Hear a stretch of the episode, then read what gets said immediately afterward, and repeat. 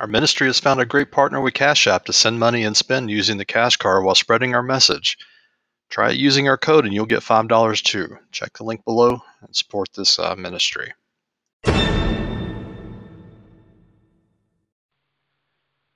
All right. Uh, thanks, Bo and Dan, for uh, joining um, this morning. Um, Dan, you're on the West Coast, right? Yes, I am. Cool. So thanks for joining early this morning. Um, I made this a little bit later here in uh, Georgia to get you joined in. So, um, like I said, I didn't uh, list out any particular topics, but I think there's going to be no shortage. Already in the pre-show this morning, we've uh, off to a good start here. Um, my uh, my list of topics for today was mostly to gripe about uh, Barry Loudermilk, who uh, Bo Cannon joined us this morning is running against. Um, but no, we'll continue the conversation we had already started there this morning. I'd like to hear about Loudermilk. Um, what is the chief beef with, uh, uh, with him? Yeah, for me, I've lived in the district. Um, we moved to this place in 2007, and uh, I believe he's been the congressman for this district ever since.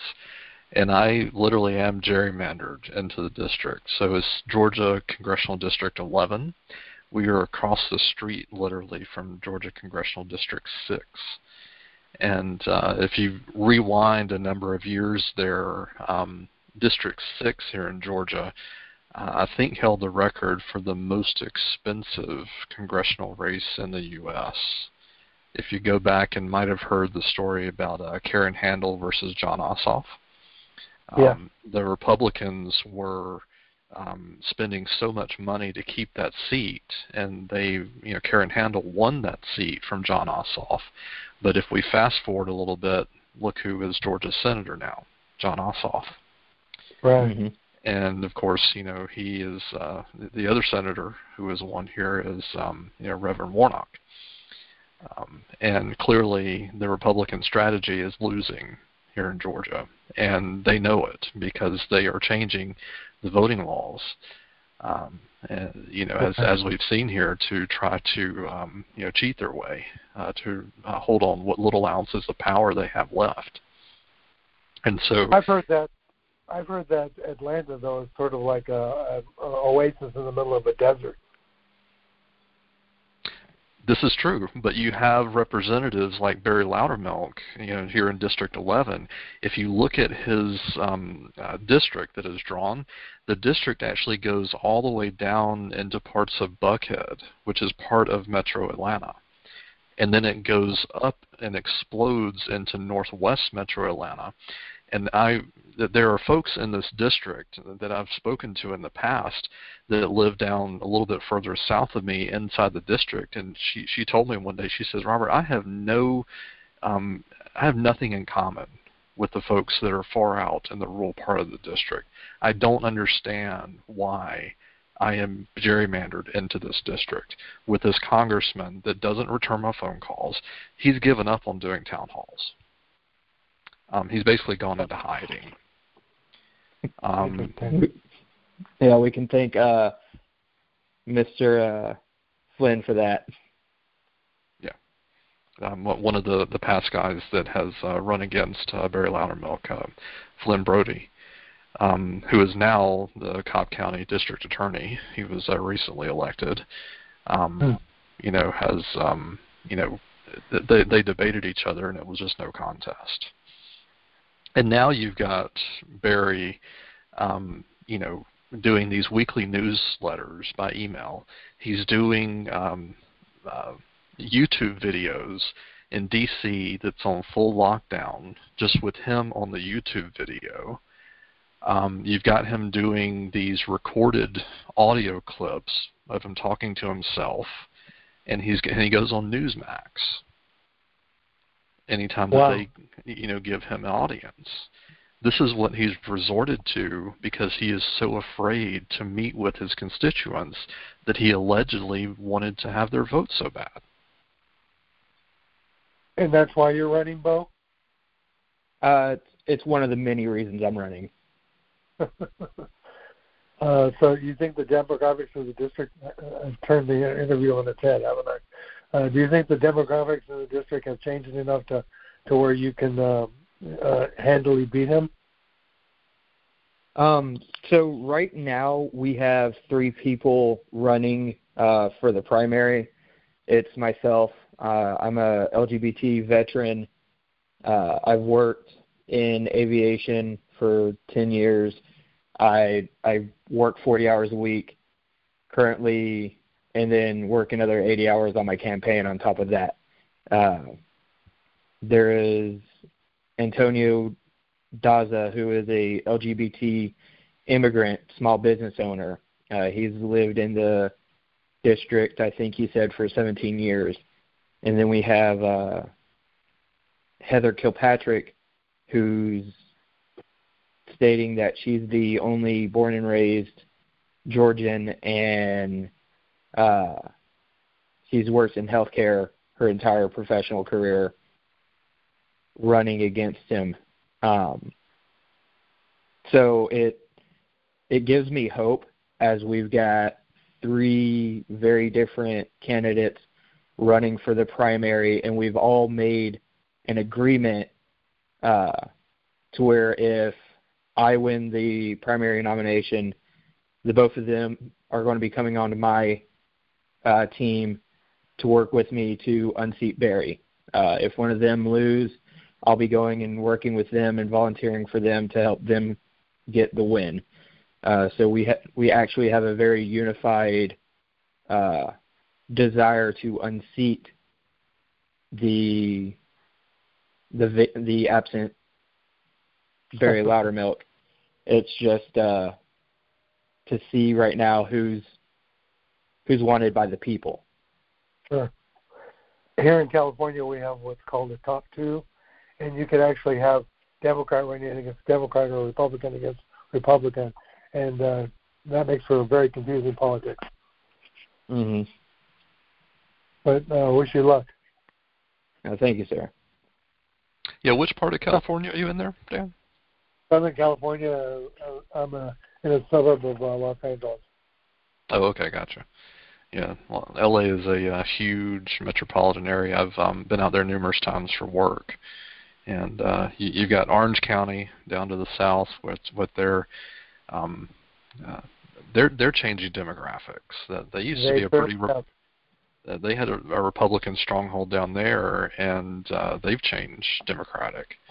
Um, yep. But then um, we had a conference call at work recently. I've also um, driven through the area uh, north of there where a lot of the um, uh, farmers are. You've got uh, a lot of farmland in California and rural areas, but those are pretty Republican strongholds. Exactly. I uh, just wrote an article for uh, a, a website called uh, Conversationally Speaking, and uh, I uh, broke down the uh, the factions of the Democratic Party that are actually keeping it from capitalizing on the confusion generated recently with the Republican Party. So, and I talk about uh, that being the stronghold of the conservative Democrat is the farm country, and uh, then we've got uh, the neoliberal, which is like Bill Clinton, and um, who thinks it's okay to uh, to match dollar for dollar with the Republicans and not look at where the money's coming from. And then you've got uh, your moderate who don't like the fact of dark money, but they're, they're they throw up their hands not knowing what to do about it. And then you've got the progressives that uh, we're ideologues and, and we tend to uh, uh, stick to our principles over uh, party. Yeah, that's interesting. I'd actually like to get a copy of that if you're willing to send it over. I'd like to repost that for sure. Sure, I'll send it over. Yeah. Um, which uh, newspaper does it happen to go into? It's going to go into, like I said, a website. It's a website magazine called Conversationally Speaking, and they have uh, uh, analysis and op-eds from around the world. Yeah, that's good to hear. Uh, people forget that newspapers are still published, and um, you can write letters to the editor. Um, pretty much um, here in uh, Marietta, we have the Marietta Daily Journal, and then a further north there, Bo, there's the Cherokee Times Tribune. Is that right? Up there? Yes. Um, and yes, they're uh, they're they're both published by the same company, but um, Marietta Daily Journal is a daily paper, and the one up there, I think they do about three or four times a week. But they will publish. Um, you just have to kind of stay at them and, and kind of keep a steady stream. But they, they usually will publish the letters. So. Oh. Yeah, I, I publish on several sites, and I'm not sure who's actually seeing them because we don't have any way of knowing these days. Most of the major mainstream media, though, is owned by I think they say six companies now. It's ridiculous, and so to break into that is really difficult. Yeah, that's exactly the reason I created Peach News Now in this in this podcast. Um, but some other tools that I've used in the past, there's uh, Medium.com that I've um, had some interesting success on. And Medium will um, give you statistics every week, and they'll tell you how many folks are viewing your stories, and then also oh, uh, you know Patreon as well that, that you can get some statistics out of that. So um, that, those are good tools to use. Um, you know, and, and if you have something that's you know interesting and takes off, it uh, you know can be monetized potentially, which is something I'm trying to explore. So. Very good. Yeah. yeah, we need more alternative media out there, and we have to hold ourselves to a, a higher standard than uh, our counterparts on the right.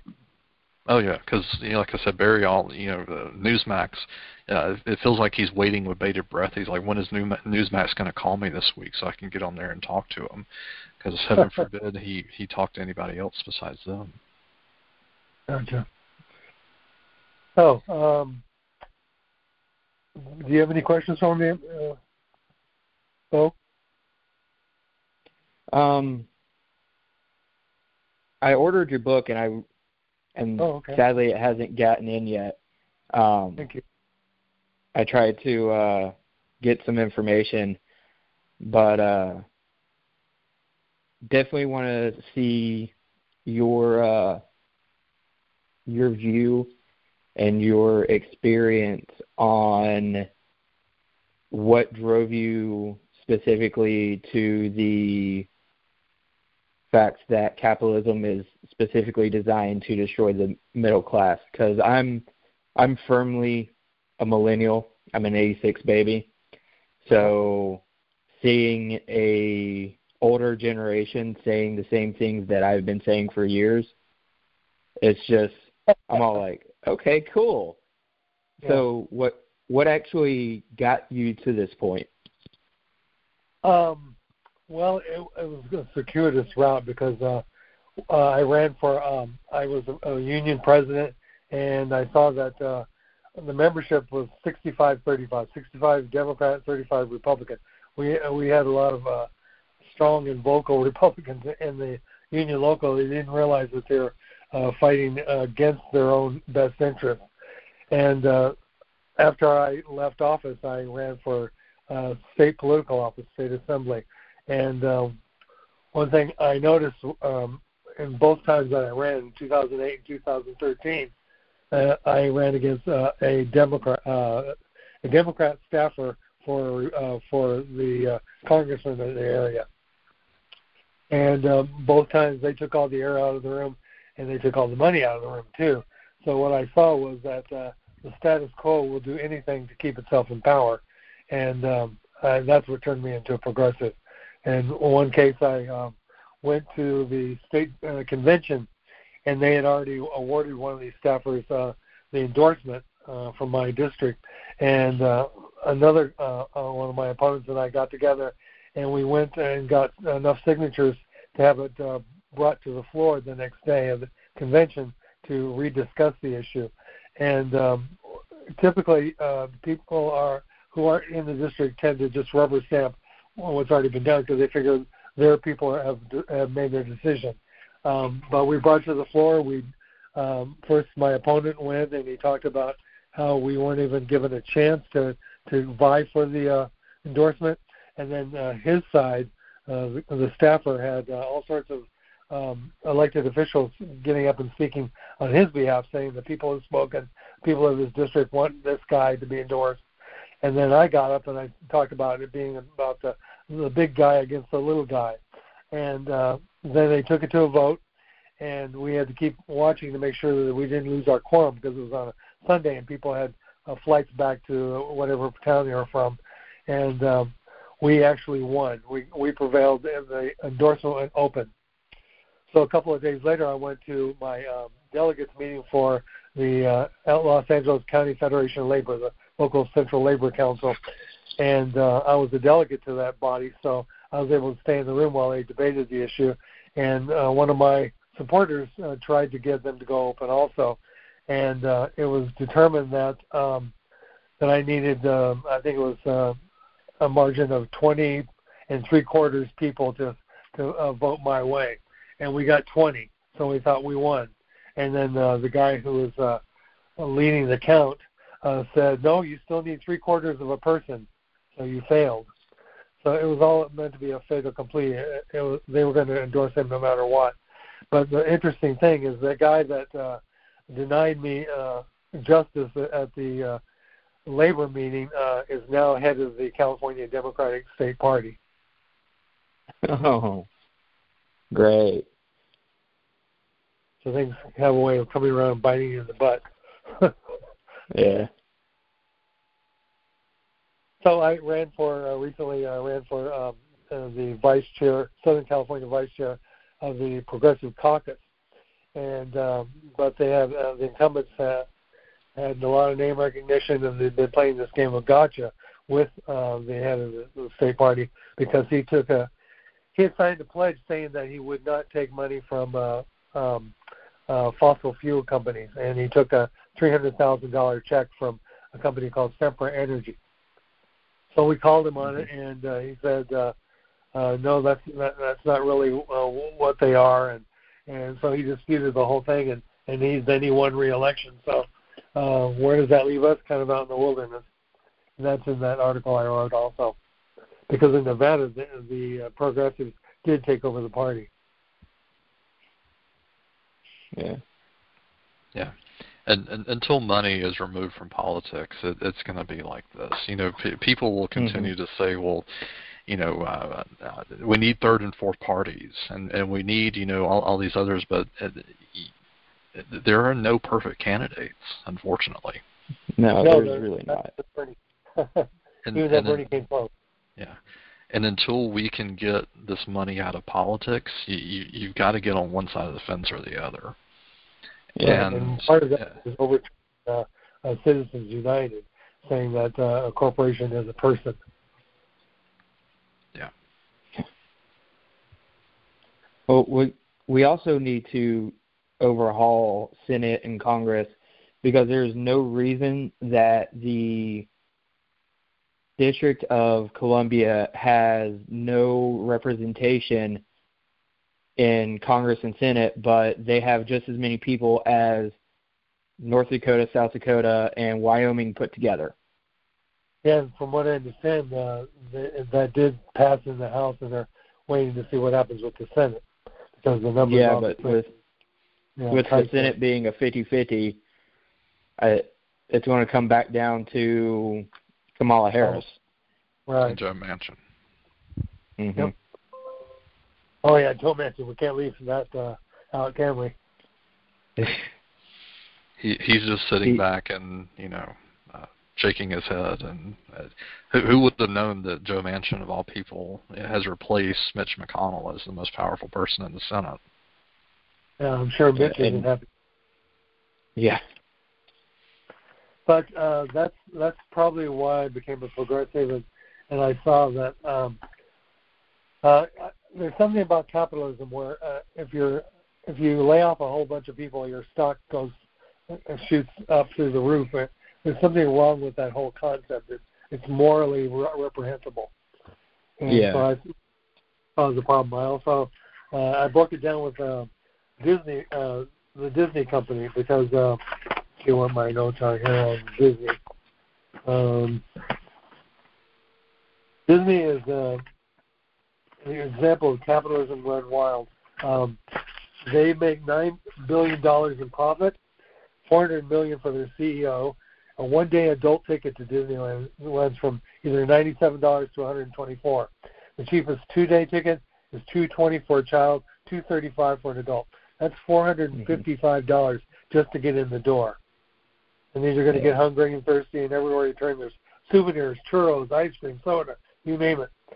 So um, th- there are 10 parks. They, they have five cruise ships, so a total of 370 cruises that start at 12.50 a ticket. Uh, they have the movies, including the Star Wars franchise, all their hotels, the cable channels, the merchandise. I mean, how how many kids do you know that don't have a Mickey Mouse doll? Yeah. And then, and then they were paying their. They found that 73% of, of Disney employees reported they weren't able to pay for such basic expenses as rent, food, and gas. So Bernie went down there and shamed them into raising uh, salaries to $15 an hour over three years, and uh, that's a 36% increase. So uh, I was glad that he did that, and uh, I've talked to some of the employees down there, and uh, they're uh, very happy with the way things turned out there. But back in 2015, uh, Walt Disney World laid off 200 IT workers and turned around and replaced them work, with workers on H-1B visas. So uh, they're they're willing to do anything in the name of uh, capitalism, and uh, so my premise is that capitalism is, is basically evil. It's not like electricity and fire that could be good or bad. It, it's got some parts of it that uh, that don't belong in a uh, progressive society. So I'll get off my soapbox now. it it's it's ridiculous. I've I've been in so many.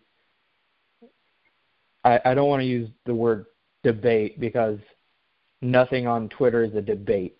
Um, it, it's a bunch of people getting in their fields and attacking other people because for some reason in America we've put all of our identity into the political party we're in or into the fact that we're progressive or liberal or conservative or Christian or non-Christian. We we no longer see people as multifaceted, multidimensional things. We just people see people as labels. And yeah. I've I've sat here and gone, so you're mad at government and the Biden administration for ensuring that people who can't go to work because of a global pandemic you're you're you're just sitting here saying that people are just staying home and not going to work at mom and pop stores and restaurants because you're seeing Wendy's and McDonald's shutting down because they have no staff.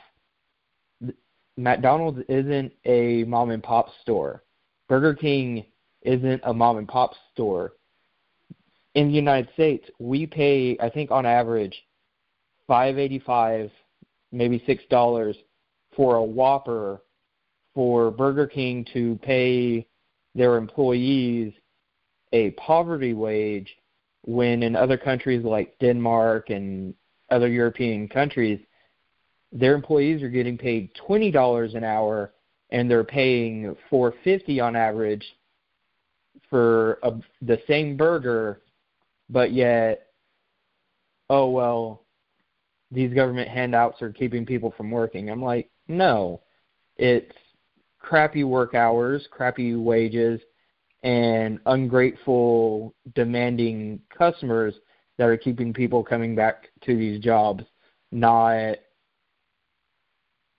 $2,500 over three stimulus checks in almost a year and a half of a global pandemic. Yeah, that are keeping people out of jobs. Not enough money there to you're right to uh, yeah. to justify what's going on. So um, I know when I was in Australia a couple of years ago, uh, I was amazed that they don't tip there. It's because they pay their people uh, enough money to get by. hmm I think we need to do that too. Uh, it's only going to add pennies on the dollar to pay your workers a decent wage. Yeah, and I I don't know when it happened or where it happened, but for some reason, Joey Bag of Donuts, who works in an office and makes thirty thousand dollars a year because the CEO he works for takes home five hundred percent more than what he does an hour. Uh, somehow has been conditioned to think, oh, one lucky day I can become a millionaire. No, you're one bad day of missing work away from being a homeless person, not yeah. one lucky day away from being a billionaire. That why why do you think you're going to be a billionaire when you don't even bring home thirty thousand dollars after taxes? Yeah, there's there's been a myth sold to a lot of us, and and unfortunately, uh, that's one of the things that we have to overcome because how do you burst a, a bubble on a on a myth that you, that you believe deep in your heart is true? And uh, yeah, the, the whole uh, Horatio Alger story um, that uh, people think that uh, all I have to do is pull myself up by my bootstraps and, and I'm going to be a millionaire one of these days. And um, that's that's why my subtitle of my book is 25 ways the system is rigged against you because people need to mm-hmm. understand all the obstacles that they have in the way that have been put there by the uh, wealthy and powerful to keep you from getting uh, into their exclusive club.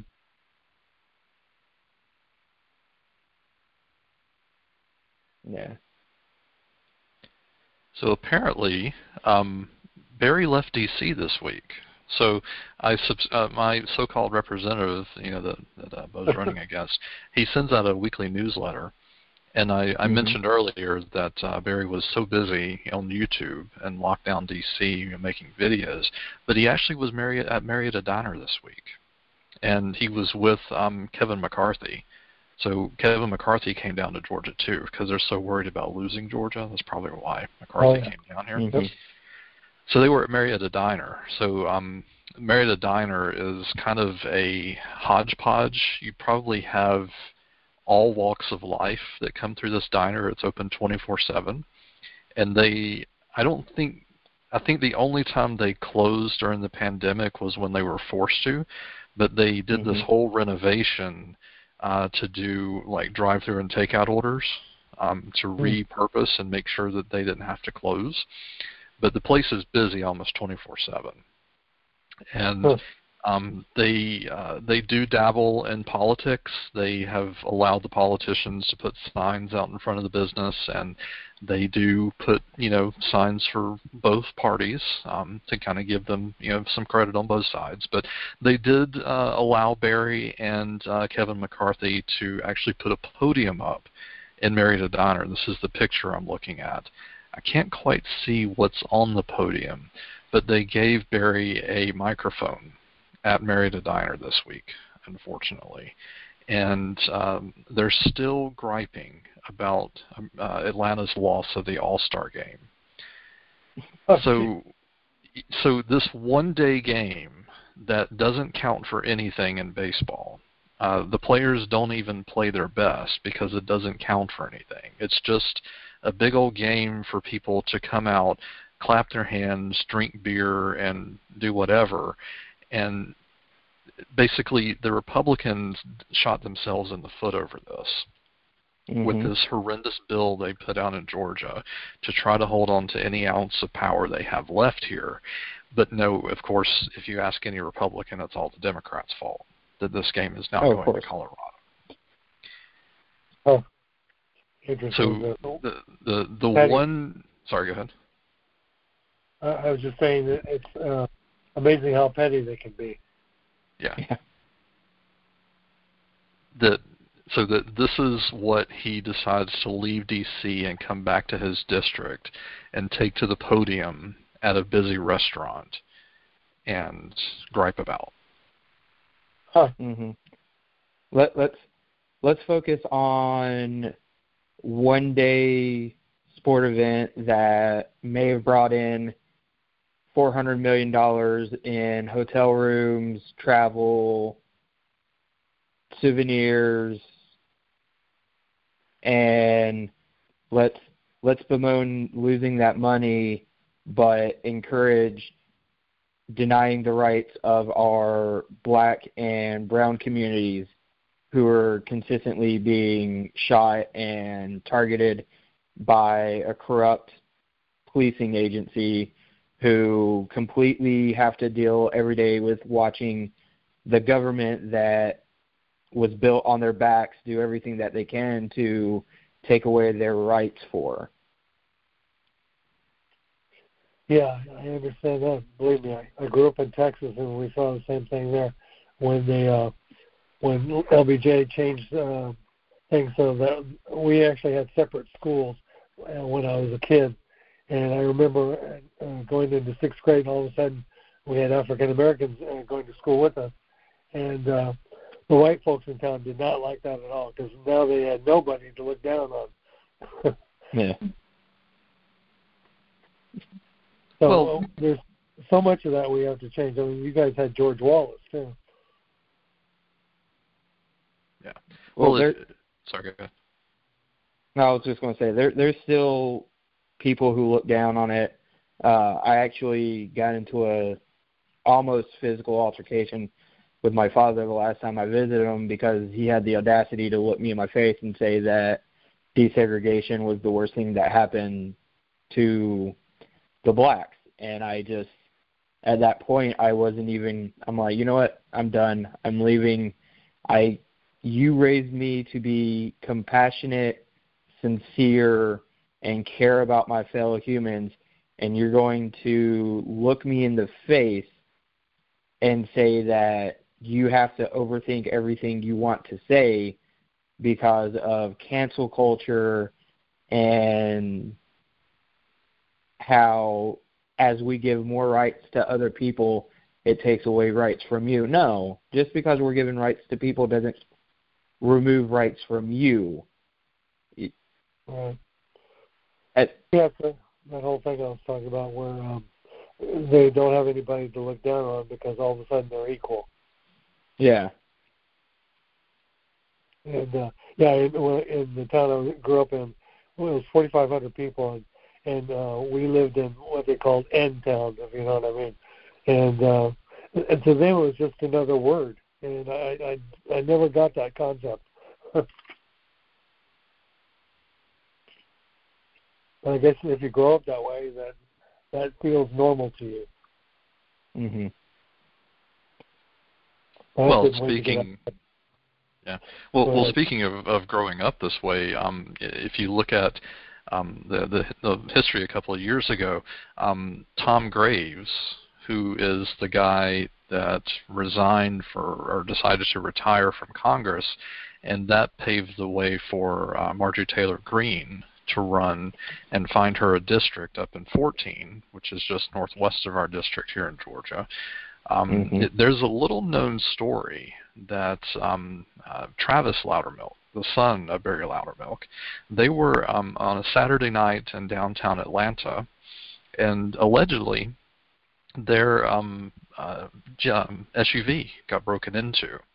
But what was more interesting is that um, what these folks allegedly stole out of the um, SUV. Now, this is Tom Graves, who was the former congressional uh, representative for District 14. It was uh, his congressional ID, bank cards, a checkbook, passport, Social Security papers, a missing ID, um, a Glock 17 pistol. He Ooh. couldn't recall the model, um, and a Bible. Um, now, I don't know who runs around with the likes of. Oh, excuse me. There was also a laptop, credit cards, and birth certificates. Oh, yeah. Who runs around with that kind of stuff? Uh, drug runners. Yep. Yeah.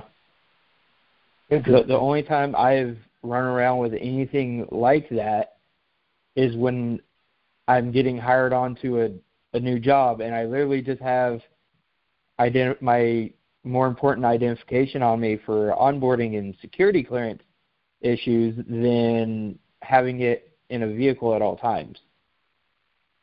Yeah, like, the only time I do stuff like that is when I'm traveling out of the country. Yeah. So you know, I I just wanted to be a fly on the wall when when this happened. I, I was just kind of picturing oh, yeah. myself as a fly on the wall. They're they're in some sort of swanky restaurant in downtown Atlanta. They come back to the SUV allegedly. Again, I'm not going to you know anybody can find the story here. But allegedly, they find the SUV has been broken into, and then I think they start thinking, wait a minute.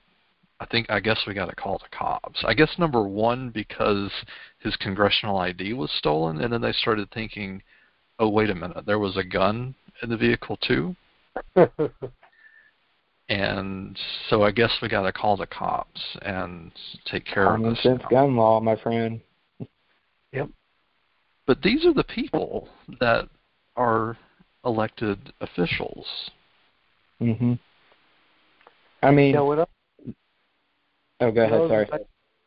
when I was in high school, I uh, was in something called Domestic Exchange Club, and we uh, went uh, to Georgia, to Thomasville, Georgia, for a week, and uh, I, let, I met Lester Maddox, and uh, I think Lester was a, a, a real good example of what things were like back then in 1973, and um, I I take um, a lot of hope from the fact that uh, you have people like Bo running nowadays who actually stands a chance of, of uh, getting elected because uh, it shows how much Georgia has changed over the years. And so uh, I wish you all the best of luck in, in getting those uh, voting laws overturned and and uh, you know, putting somebody progressive in in that seat. Yeah, hopefully. Luckily, uh, we have uh, Sergeant Flowers running in 14 against Marjorie Taylor Greene. I don't think he'll uh, sway to death threats like the Democratic candidate from the last election would. Um, Huh. And he's run. He's raised, I think, almost a million dollars in the two months he's been Wow. a candidate. That's a nice piece of change. Yeah, when when everyone in the nation hates your opponent, it's real easy to get donations and I'm sitting here right next door going, well, Barry enables all of her bullshit and but he's real good at staying out of the spotlight and staying hidden. So And she's she's a, a loose candidate, isn't she? yeah, she is. Yeah, Her and, and and- Boebert both. yeah, and, and Bo, you have a better chance statistically of winning than Mhm. the folks running against Marjorie Taylor Greene. Marjorie won with 85% of the vote. Barry won with 60% of the vote. Yes. Where's the Democratic Party on this? Um, so for District 11, for the Democratic Party as a whole, we are tier two. So um, for this election cycle, the Democratic Party as a whole wants to change the seat, but it's not tier one like Marjorie Taylor Greene or Mitch McConnell's seat would be. Um, but they really can't do anything until after the primary since we have three people running in the primary. yeah, that makes sense. But, Yeah. Well, that way. Hmm?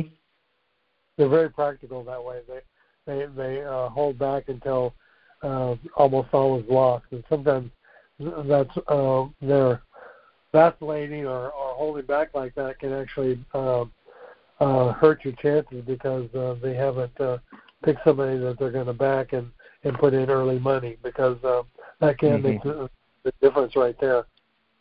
Yeah, and the the primary is not until May of next year. I'm like, why why is the primary not until May? When it when that's six months, you you really can't get any traction if it is a hard hard primary between three or four people, and the the person who won the primary got say 35% of the vote because there's three candidates. Yeah. That that's that's everyone being split. You would think that they would want to have the primary in December of the year prior or January, so you have it almost a year of a single candidate running against the incumbent. Okay. So where do you see your base of support? Um, I am very. I'm not the standard Democrat. Uh, I'm I'm I'm very much a forward progress, not a left progress person. Um, I'll I'll be compo- completely honest. Uh, a good section of my campaign is ran off of spite. Uh, so if if the Republican Party wants to sit and scream in American citizens' faces, in foreign nationalist faces that America is the greatest country on the planet, well, we better make America the greatest country. we better be number one in education, number one in healthcare, number one in uh, infant survivability, number one in quality of life, number one in the average financial wealth of the middle class. There's no reason why America should rank 15th to 20th out of all industrialized countries when it comes to education. There's no reason why we should have some of the lowest uh, health rates in the world. So I'm my platform is very spiteful in that sense, but it's very much we we have to stop allowing corporate greed to dictate what laws we make. Um, I I have suffered in my life. I've been homeless. I have had to decide between working overtime to make rent or going to the doctor or to the dentist for a tooth that's been broke for two months because I don't have dental or health insurance because I'm a contractor and contractors are seen as less than human in corporate America. So I my platform, my beliefs, my view on politics is very much I've suffered in my life, so I don't want anyone else to suffer the way I have. And I sit here and see Republicans and conservatives go, well, I suffered, so everyone else should suffer as much, or if not, more than what I suffered. Yeah. So where does the LGBTQ um, uh, crowd come in on this? Because there's two good LGBTQ candidates. So have they um, uh, gotten behind either one of you? Not that I've seen. Uh, I've reached out to the Stonewall uh, caucus. I've reached out to the Young LGBT caucus.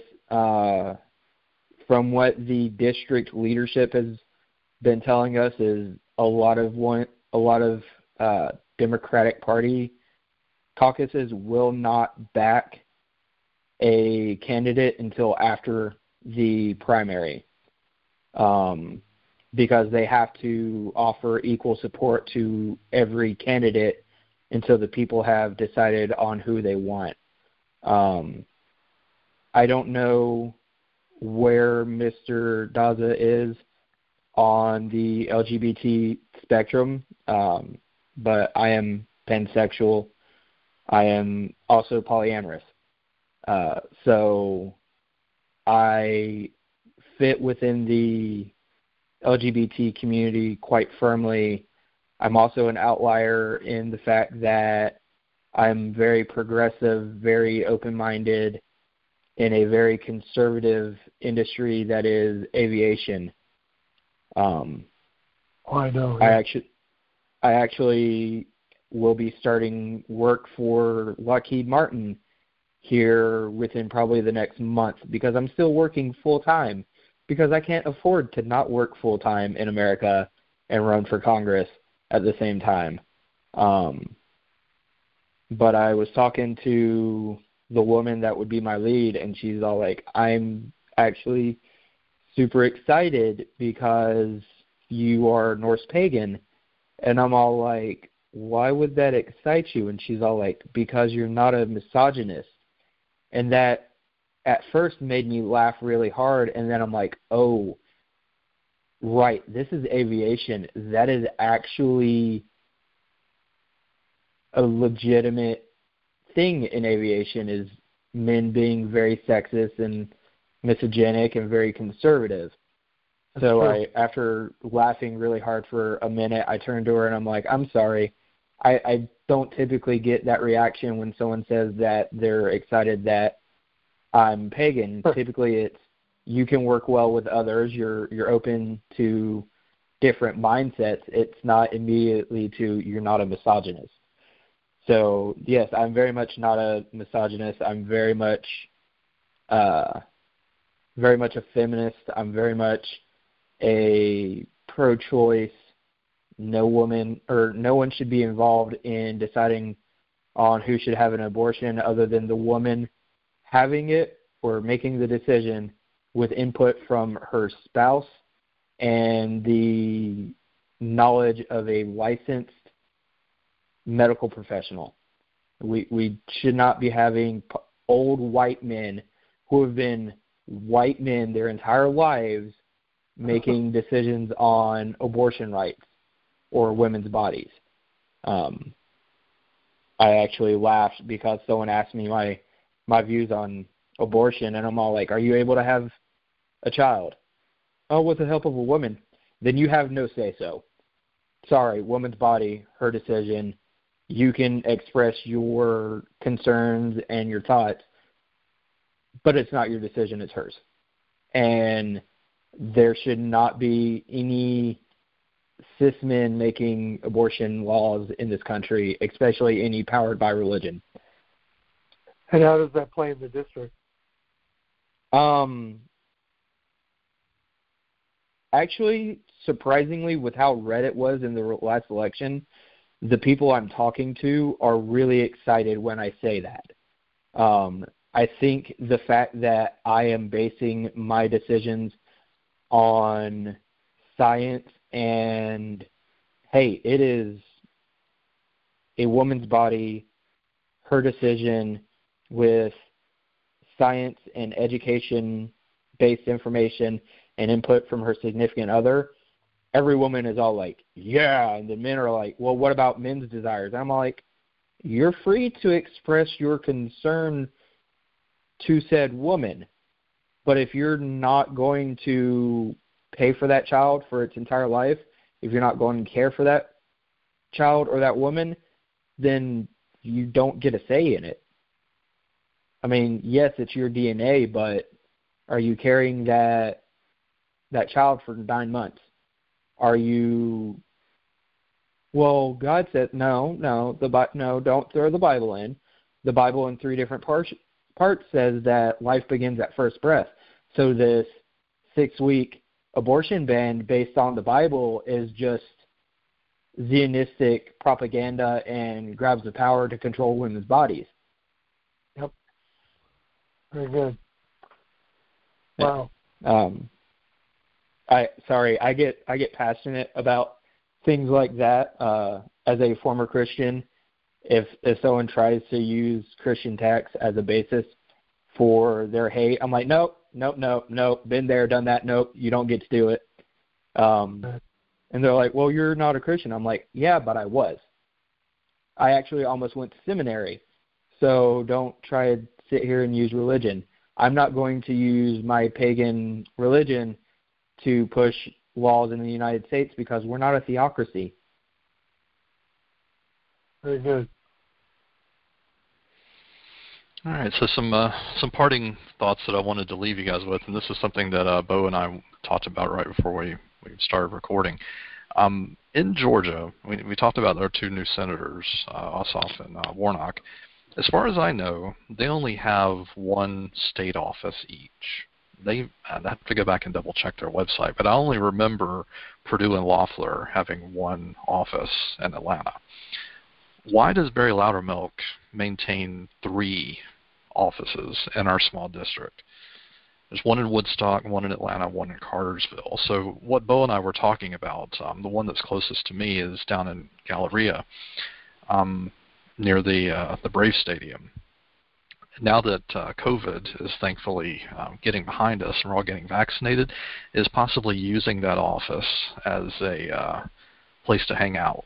So if Barry's not going to use it, because I don't think it's being used, um, might as well start using it. We're all paying for it as taxpayers.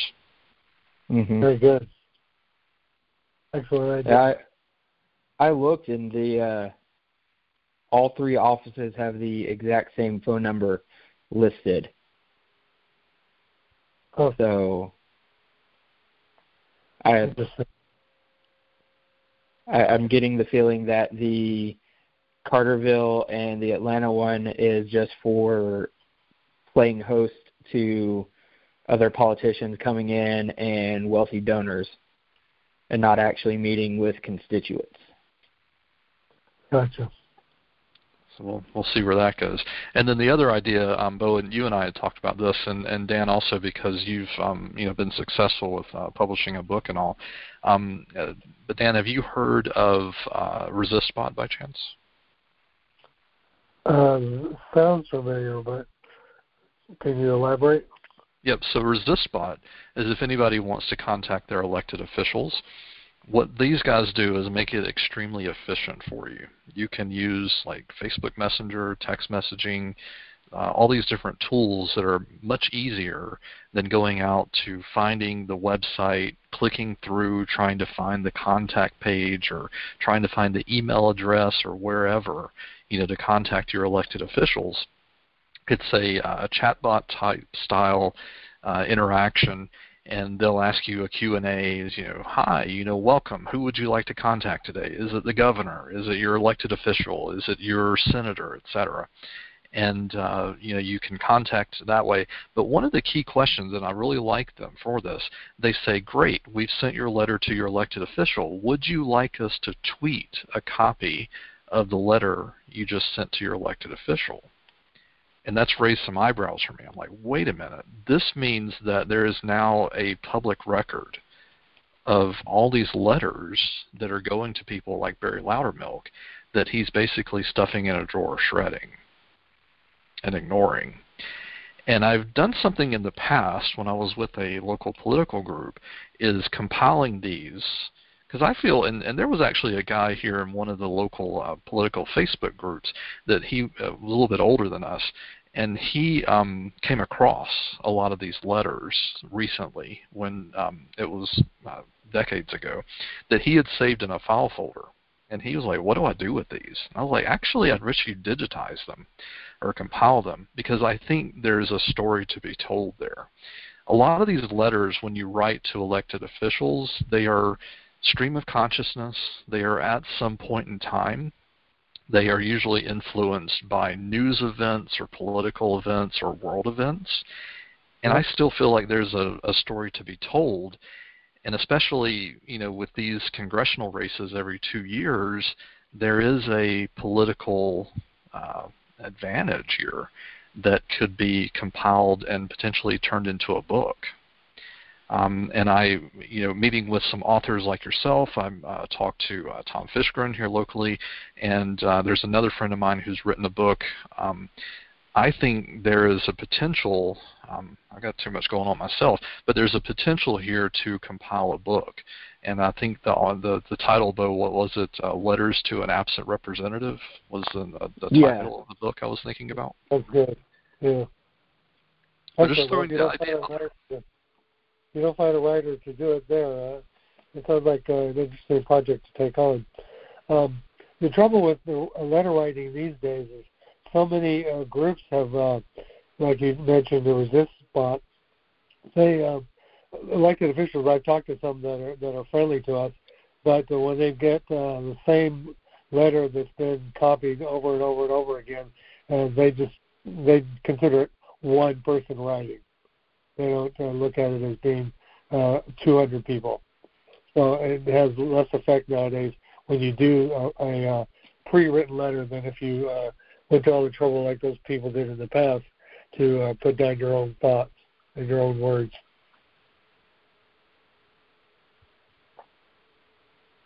But uh, Bo, did you have any thoughts on uh, that project or idea? I think it's a Um, great idea. Yeah, it, it's definitely a great idea. Um, it's definitely ResistBot has definitely made it easier for people to send stuff. Um, but like what Dan said, if people are getting the same letter 200 times, then it then becomes junk mail in their their eyes. Yeah. Um, it it becomes oh well I'm just getting the same thing over and over.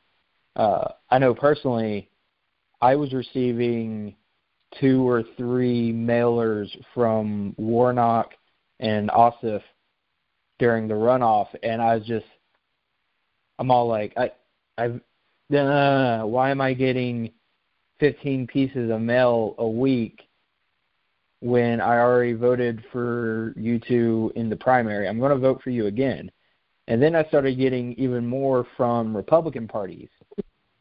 And I'm all like, no one in this house is Republican or independent. Everyone registered very much Democrat. So why am I getting mailers like three a day in support of Trump? So yeah, I, I a lot of that is, uh, and I think it's uh, something that hopefully with uh, public financing of elections is uh, consulting is uh, getting paid a kickback for every uh, mailer that uh, they send out. They have a deal Mm-hmm. with printers where they get something like 15% back for every uh, mailer that they send out on behalf of their uh, client. Yeah. But uh I definitely think for your book um might be a good idea to put out a couple feelers and get stories from different constituents who have reached out to Barry year after year, month after month, and just nothing in return. Yeah. Yeah, for sure. Sounds I could invite him to the podcast to talk about it too. Yeah. Exactly. Or or do a uh their uh hold on, I've I've got to look up the name of the platform. Um oh no, it's Slack. It's in my Discord. Luckily I have my phone right or my computer. Uh Clubhouse. So Clubhouse is a audio only social media platform where there's open rooms and I believe you have the ability to record. So it might be a good idea to try and get an invite to Clubhouse to where you can set up a day to where you're in there, you're talking to different constituents, different voters, and they can just state their experience with reaching out to Barry Loudermilk. And you can just record that, and then you have an entire day of anywhere between five and maybe 500 people who pop in to give examples of being ignored because Barry doesn't respond to anything on Twitter. He just sends out his his one-off propaganda and then lets everyone attack him and then says nothing in return. Well, Let's check yeah, it it out. sounds like, sounds like he's uh, checked out, but he hasn't left. I mean, he missed 42% of all of his votes last year and took his entire congressional salary. So, high key high key theft right there. How did he justify that? there there is no justification. Um, Congress specifically set up votes staggered to where they could still socially distance and still do all of their in-person votes and all of their their name votes and everything that they do and he still missed 42% of his votes but yet he's taking his full congressional salary um, his median for missed votes is over three and a half times that of everyone else's in Congress. Huh. Yeah, but you yet could, uh, somehow he stays in office. Yeah, because name recognition means a lot, even if it's negative Mhm. name recognition. Um, I think somebody once said that uh, um, all, all public relations is good public relations uh, because uh, it gets your name out there. Uh, you could Yeah. have you looked at his record with the Consumer Protection and Financial uh, Committee that he's on? Uh, I have a list of bio. websites pulled up of donors of his voting history. His voting history, unless it's for tax rebates and tax cuts for wealthy, is pretty much a resounding no across the board. Gotcha. Yeah, I'm reading up. Uh, I've got a, uh, an app on my phone called uh, Congress in Your Pocket. You can pull up anybody. It gives you uh, how to contact them, their staff people, uh, with phone numbers and uh, their uh, bio. It's really got some good information on it. Okay. Give it a mugshot. so, um, uh, where are we in the conversation here? Um, I, I would like to help you if I can, uh, Bo. I, I can uh, put you in touch with the uh, local Stonewall Committee here. It's the largest in the nation, and the, the okay. president of it happens to be a good friend. So, if I, I help you definitely would appreciate that. there. Cool. I probably need to wrap up here pretty soon, but um, any other parting words or thoughts here for today? Can I mention my book? Sure. By all means. Capitalism Killed the Middle Class 25 Ways the System is Rigged Against You. It's available, unfortunately, on Amazon, uh, but also Barnes & Noble and just about any other uh, book uh, buying service that you choose to frequent. Uh, it's there. And um, um, I'm always willing to come on here and talk about uh, things I, I found out in, in the book and the writings of the book, like the uh, the, the Department of Justice uh, thing where they have not Justice Department of Defense where they uh, have to uh, sell at pennies on the dollar uh, some of their uh, surplus gear. For instance, my uh, LA Unified School District here uh, bought uh, something like um, 72 uh, AK-47s. They have two grenade launchers, or maybe three. And um, why does the school district need this kind of uh, material? And it's what yeah. led to the militarization of our law enforcement throughout the country. Mm-hmm. It's called Project um, 1030. Is do you do you have a audio book form of your book, or do you have any plans to trying to make a audio book version? Uh, actually, I've, I've talked to several people about that. I've got some quotes in my book because I uh, open every chapter with uh, quotes that are pertinent to that chapter. And one of the quotes I have in there, or maybe two, are from Carl Sagan, who is long dead, and I had to go to his estate to get permission to print that stuff mm-hmm. in there. And they said, uh, we'll give you permission for everything but an audio book. So I guess if I took mm. out his uh, his quotes, then I could go ahead and, and do something like that.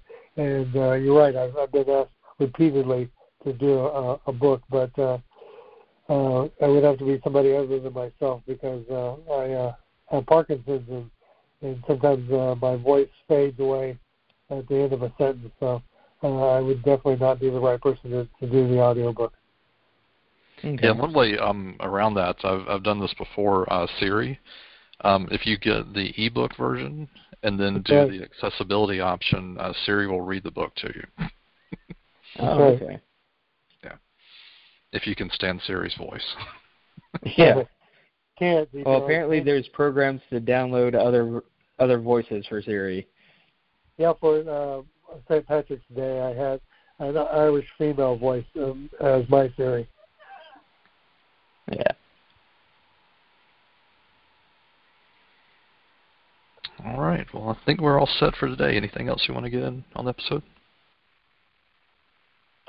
Uh, let's see. Now, I think we talked about uh, the Powell memo before, didn't we? Yes. And um, I'm Okay. actually going to link back to our prior episodes from this one too. Oh, very good. Okay. Yep. Yeah, because that that just that, that just blew my mind when I read about that, and uh, I think uh, more people know about that document. Um, I actually gutted it. I've replaced the words big business or business and capitalism with uh, uh, socialism and um, and labor, and, I created a, a totally uh, new. Um, I, I'm calling it the McCrory uh, memo for obvious reasons, and I sent it to uh, the head of the FLCIO, and um, they, they they said thank you for sending us this. Uh, keep on dreaming. So. All right. Well, uh, thank you guys both for joining. We'll get this uh, published out, and um, it's a beautiful weekend here, so we're gonna enjoy it. But uh, I hope you guys enjoy it. Thanks. Talk to you soon. And I'll Thank uh, you. that uh, article. Yeah, th- appreciate it, Dan. Talk to you soon. Take care, gentlemen. Bye.